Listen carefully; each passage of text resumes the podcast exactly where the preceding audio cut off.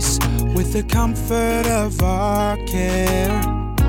Knowing peace with the comfort of our care. Knowing peace with the comfort of our care. It's Deer Valley Hospice Care. Yeah. It's Deer Valley Hospice Care. Join us for stories of healing, hope, and the hospice journey, a conversational series that delves into various topics surrounding hospice care. Each episode features experienced practitioners from a range of services at Deer Valley Hospice Care, providing valuable insights and information. Whether you're interested in learning more about the practices of hospice or in need of support, this podcast is intended for anyone, anywhere.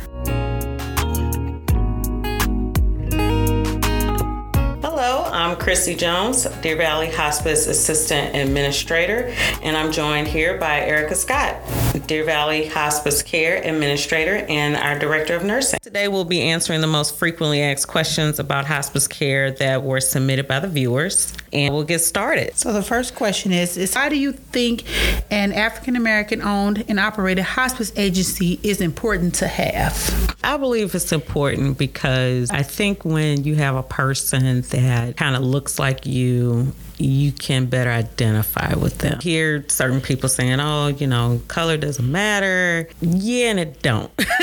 I'm one of these. Uh, yeah, no. So it does in a sense because, and it's not something that I think people are conscious of doing per se.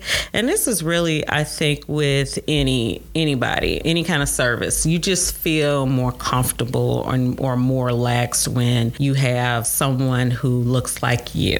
Okay, and and it's nothing wrong with that. It really isn't. Even when you think about Caucasian folks, no, it listen, they're quick to maybe identify with someone of their own color, same way with Hispanics, Indians, Europeans, anybody. You just seem to identify better with them. And so when you go to an African American, predominantly owned hospice company, you may not feel obligated to have to stress your point in terms of taking care of your loved one. Because, hey, we know. We know about the big mama. We, we know about Uncle George. We know about all that, you know. And in those circumstances, you don't feel like that pressure or even that confusion that may come with you trying to explain certain things. And I'll give an example. At the hospital that I work, one of the social workers there, she's very nice, very bubbly, and she was kind of dealing with a similar situation with a black family going into hospice. This guy, he was in bad shape, and it was kind of like, yeah, he, he needs to go. But she wasn't aware of that stigma being associated with African Americans and hospice. I know this is kind of going back to our previous question,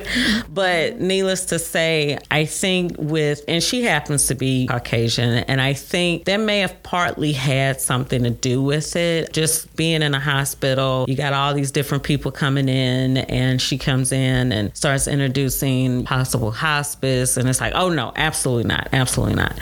But you have this black nurse, me, coming in, just kind of sharing a little bit on how hospice can be beneficial. Hey, it's okay. I know if this were my loved one, I wouldn't want to see them in this state because I know this isn't them. I'm used to them up walking around. I'm used to them being lively, joking, eating, talking, walking, just like I remembered them. And I know if I was on the opposite end, I wouldn't want to be like this. And these are just some things that I think she didn't really consider at that. And I later found out that they ended up going in the hospice, I think only for him to die, I think maybe about a day later. But I didn't hear anything else about it after that. However, that kind of again goes back to there being more African American hospice companies out there or the need for there to be hospice, you know, African American hospice companies out there because I think that if you see someone that's like you, kind of has your same mannerisms, maybe has the same background, you you don't feel the pressure of having to choose. You don't feel obligated to have to explain. I get it. Okay. And there's nothing wrong with that. Erica, do you want to piggyback off of that? No, I mean you hit every point, you know, because that is the problem. Seeing cases on both sides where that that the families prefer a specific person, and I think it's all about the type of person you're dealing with and where their cultural background. Because of the fact that you know you never know that person may be able to relate. There were cases to where I had I was sent to patients' homes because being a black nurse to go to talk with them because of the fact that they refused that white nurse. They refused that person saying that they didn't want them. They don't understand me, and that you know they're trying to take away all my medicine. They want me to just take this. They're just trying to kill me. They want me to, and it's like, no, that sometimes the approach is different with the person. I feel that all hospice companies, whether they're black owned or white owned or whoever owns it, that they should be educated. And I feel that we all need education in dealing with different ethnic groups. So that way, because you never know what type of patient that you're going to encounter. So I've had to take care of people I couldn't understand, and they had to call interpreters to be able to communicate. But mm. I was still able to, I think, caring. And I think that actually had a patient tell me that black women or their nurturers, they to me their caregivers. She said I searched for, I asked for a black nurse because I figured you would take better care of me. And she said, it's, it's almost like the person. And I feel that being an African American owned company, we can be able to help educate our community so that that way we don't have to pass away alone or suffering or not at peace. And just to kind of add a little bit to what you were saying, and that black women, I guess in general, being better comforters or mm-hmm. nurturers, again, that's something that's been instilled with us. The big mama did it. This how Big Mama do it. This she, is how Big Mama do it. You know, the there you go. and when you think about our history, we were the ones taking care of those white babies, if you will. We breastfed them, we took care of them, we fed them, we nurtured them, we raised them in some cases. So again, it's it's a historical context when you start looking back on how things have changed and you start looking at the genesis of how things have come up the way that they have. What role do pain medications play in hospice care? The pain medications, it's not always morphine. I've had patients on different types of pain management. It depends on the type of pain. If it's something to where there's arthritic pain, yes, we're going to only use Tylenol or Tramadol, things like that. But if it's deep organ pain where they can't explain it, they can't describe it, nothing else is helping them, then a lot of times we do go to morphine, other and stronger, not just morphine. I've given people Dilaudid, I've given other medications outside of morphine, but at end of life, the morphine is given more because of the fact that they're having, they're struggling, they're respiratory issues. It helps actually open up the arteries to help them breathe better. It does more than just the pain, but it's something that helps for that deep organ pain that nothing else can get to. Also, we do lorazepam, as you know, as you said earlier, to help with relaxation, to help them to calm. They have like a terminal restlessness, things like that. Disease processes cause excessive secretions and things, so we have medications for that. So we're treating the symptoms, any type of symptom that can cause distress stress or discomfort the end of life to try to help suppress that symptom to make that person be comfortable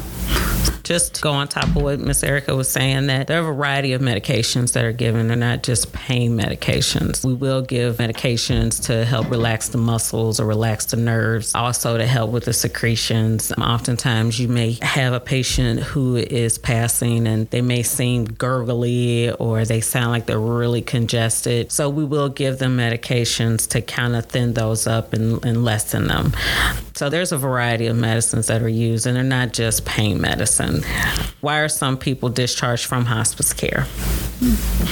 Well, the best reason to be discharged is because you graduated. Your symptoms are managed. Could have been, like we were saying earlier, poor symptom management, and you were taking five blood pressure medicines that was causing you to faint. Once we got all that under control and found the problem, then you're no longer we able to discharge you off. Make sure you have a good a regimen put in place that you follow with your doctor and things like that. So we've had that happen with a lot of people. That that was the issue. The other reasons would be if you move out of the service area that we serve, then we will have to discharge you.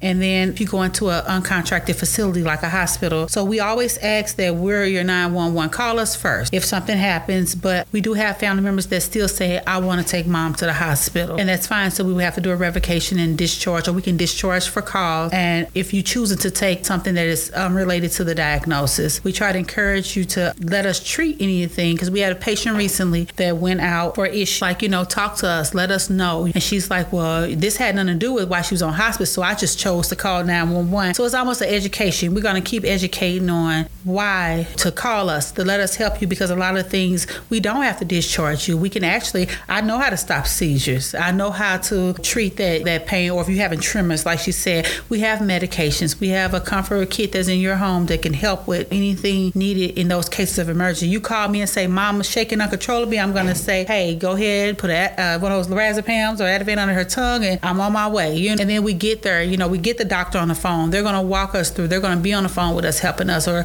guiding us, or they've already given us instructions on what to do. So we try to avoid the discharges, but those are the main reasons that patients are discharged from hospice. And of course, safe transition. Yeah. Yeah. We do follow up with the family at certain intervals after death has occurred so they don't feel alone, like they don't have that support. We've got a, a laundry list of resources for persons that are struggling that death because it, it's not easy. It, it's not. Even in the midst of you agreeing to do hospice, you may have some immediate family that are totally against it. No, we don't want this, we don't want that. And you're constantly educating them through the entire process. And then when it happens, it's like the earth just stops. So we're there to give you that support and that guidance after the transition has occurred. And another way you could look at it is you're, you're graduating, but you're graduating to a better place. Introducing Old Henry Soul Food Restaurant, where delicious meals meet a warm and welcoming atmosphere. Listen to all five episodes of our podcast and collect the word of the day for a chance to win a dinner date for four at Old Henry's. Don't miss out on this opportunity to experience the soulful flavors of Old Henry. Submit your answers in the form within our bio and join us for a night of great food and even better company. The word of the day is transparency.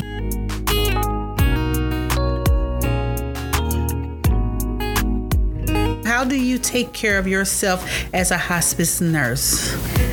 Well, just as a nurse in general, I've learned to kind of separate myself in a way. Sometimes it's really hard to do because, again, you are not just that person's nurse, you're kind of acting as that counselor, that policeman, that advocate, all around advocate. And sometimes, depending on how much time you spend with that person, you do get attached to some degree. But I think for me, kind of learned over the years to, again, try to put yourself in that box. Have I cried over patients dying or receiving bad news? Have I prayed for them? Yes, I have. But at the same time, I have to learn on how to be a support without taking on their problems. And I think that's just a generalized rule, period. When you've got friends, you've got family members, yeah, you can be supportive without having to just take on their burdens, which I think burdens you even more to the point where you may not be any good to anybody to try to help them find solutions to their problems. I know that sounds a little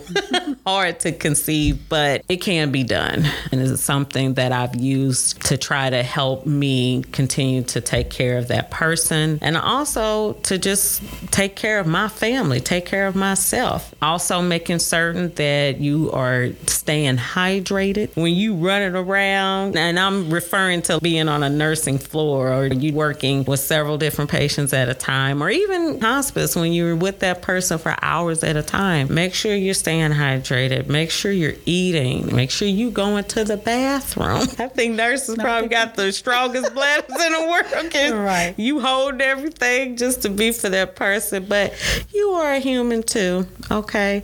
And keeping yourself spiritually healthy, knowing that that person, hey, has transitioned. You've done what you needed to do to try to help them as well as their family be at peace and to have some kind of solidarity that, hey, I was there for them when they needed me. I helped that family understand and be appreciative of their loved one that has transitioned. So those are just some ways that I think I've kind of learned over the years to try to make sure that I'm being a support to that person without just taking on that responsibility for that individual. I'm going to be your advocate. I'm going to make sure that you are educated and you understand what is happening here. I've provided you with resources, solutions, options. That's something too that I think is, you know, it's something that's not really given to that person. They feel like that they're out of control. They don't have control of their themselves or their decisions that they make. And they need to know, hey, you can carry this however you like. Enjoy life. If that's one thing I've also learned just with my situation, you never know. You don't. You can leave out of here and don't make it home. But I can safely say that I told my husband, hey, I love you. I don't care. Me and him argued yesterday. It's all good. I love you.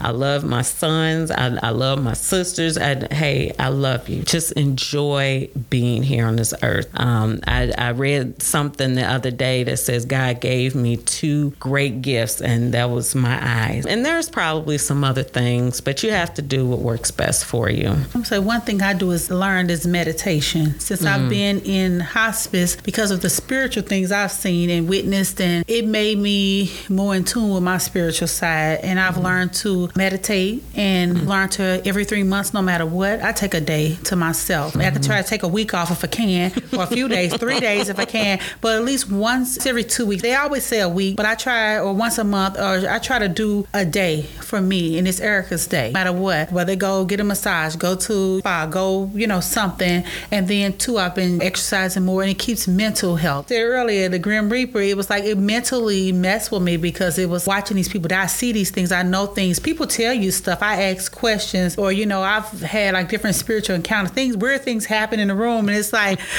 okay, if I didn't believe in God, I know it's one now. you know, uh, if I didn't believe in this, oh, I see it like you learn. So it's almost to the point to where am I losing my mind? So, and it's hard because it's like, how do you keep? Felt like I feel like the worst person in the world. I'm going to steady telling these family members. When I was with that company, they had like 200 clients, so it was like I'm constantly. It's like I was doing maybe 10 death visits a week, and it was like then on my team, I lost eight patients in one week, and then when I tell you, I built a relationship with them and their family, and it was I'm going to see another one. There's eight of them in one week. It's like I had to take off like a week of work after that, and it was I was like I'm not coming back. All my people going. I don't want to meet nobody else new. I'm finna meet a whole new set of people. It just just mentally messed with me, and it was like so. Then I actually started reading up on things, and I had a nurse tell me. She said, "Have you ever meditated?" I said, "I've heard about," it. and she said, "You know, I want you to just get somewhere quiet." She said, "Even every day." So when I would see my patients, or if I would go meet somebody that was in, I sit in my car and I would meditate. I would just sit there in silence and just whatever is, you know, thank God for things and pray for things, and then I just sit there in silence, whether it be saying a mantra over and over again, and just say, "Give me peace, keep me safe, give me a clear mind." And I would say that because it is hard when you constantly seeing death. That's the hardest thing in the world. To the point where every new nurse and, and I see one of the other questions is that what would you say to a nurse considering becoming a hospice nurse is that you have to build yourself to be able to talk that conversation because you have to. They have to know that what's going on. They have to know that hey, your mom is transitioning, your dad is transitioning, the end of life is near. You have to be able to tell them, and you have to be there with them through that. And then yourself, you just be strong mentally, have a good connection with God, uh, just have a spiritual self to where that you're able to keep your mental health together because it, it takes a lot out of you to see it over and over again.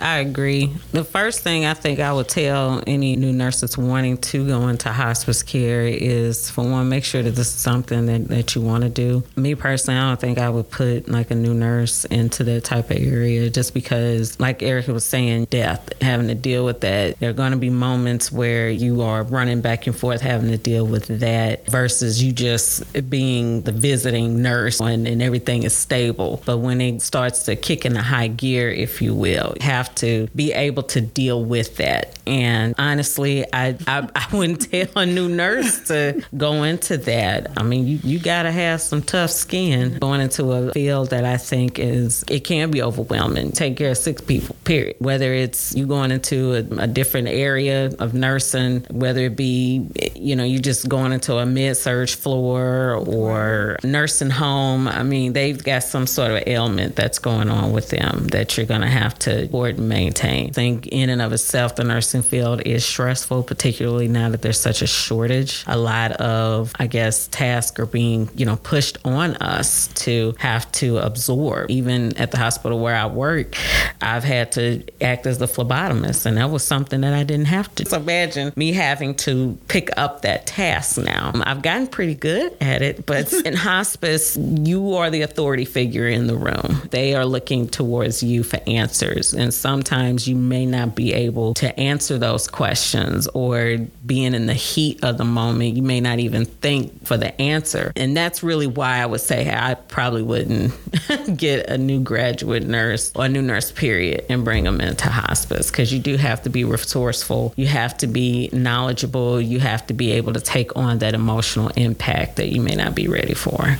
You're taught in school in the land to fix this, fix that. Yeah. You preserve life, but in this field, you're helping them transition peacefully. So it's different. I think that was my biggest struggle when I decided to become a hospice nurse is because it's like, so we're not gonna fix that. You're not gonna. I can give you. You can take this. You can do this. So you have to know when they've made that choice and say, I'm ready to go. Your job is to help them transition peacefully, comfortable, not in pain. I didn't get that concept at first, and it bothered me. Like you said, I wouldn't recommend it to anybody. But if that's truly what your passion is, then learn more about this mm-hmm. field and know that. And look into it. There's all kind of books, things on it. It talks about what nurses have experienced and things. So maybe to know that that you have to get ready for this this field, nursing. And I'd have to agree with Erica going into hospice. I'm still fairly new into it. I'm learning stuff every day, and kind of with her, quite a uh, vast difference. Talking about you working on the side where you're healing them and you're trying to restore them versus you just kind of letting them peacefully go on. The goal of this podcast series is to educate the community so families can make the most informed hospice decision. We hope you learn more about hospice than you previously did. However, if there was a question that was not answered, you can always reach out to the member of our hospice team at 314 396 2211. Thank you for joining us. Thank you. I hope you will join us for our next episode of Stories of Healing, Hope, and the Hospice Journey The Good, the Bad, and the Ugly with Rhonda Potts, Deer Valley Intake Coordinator, and Robin Foley, Deer Valley Community Liaison. Thank you for tuning in to Stories of Healing, Hope, and the Hospice Journey. We hope that the conversations we've had with experts and caregivers have provided valuable insights and perspectives on end of life care. As always, our goal is to promote compassionate and dignified care for those nearing the end of their lives. We encourage you to continue the conversation with your loved ones, healthcare providers, and community about the importance of hospice care. Hospice care, yeah. It's Deer Valley Hospice Care.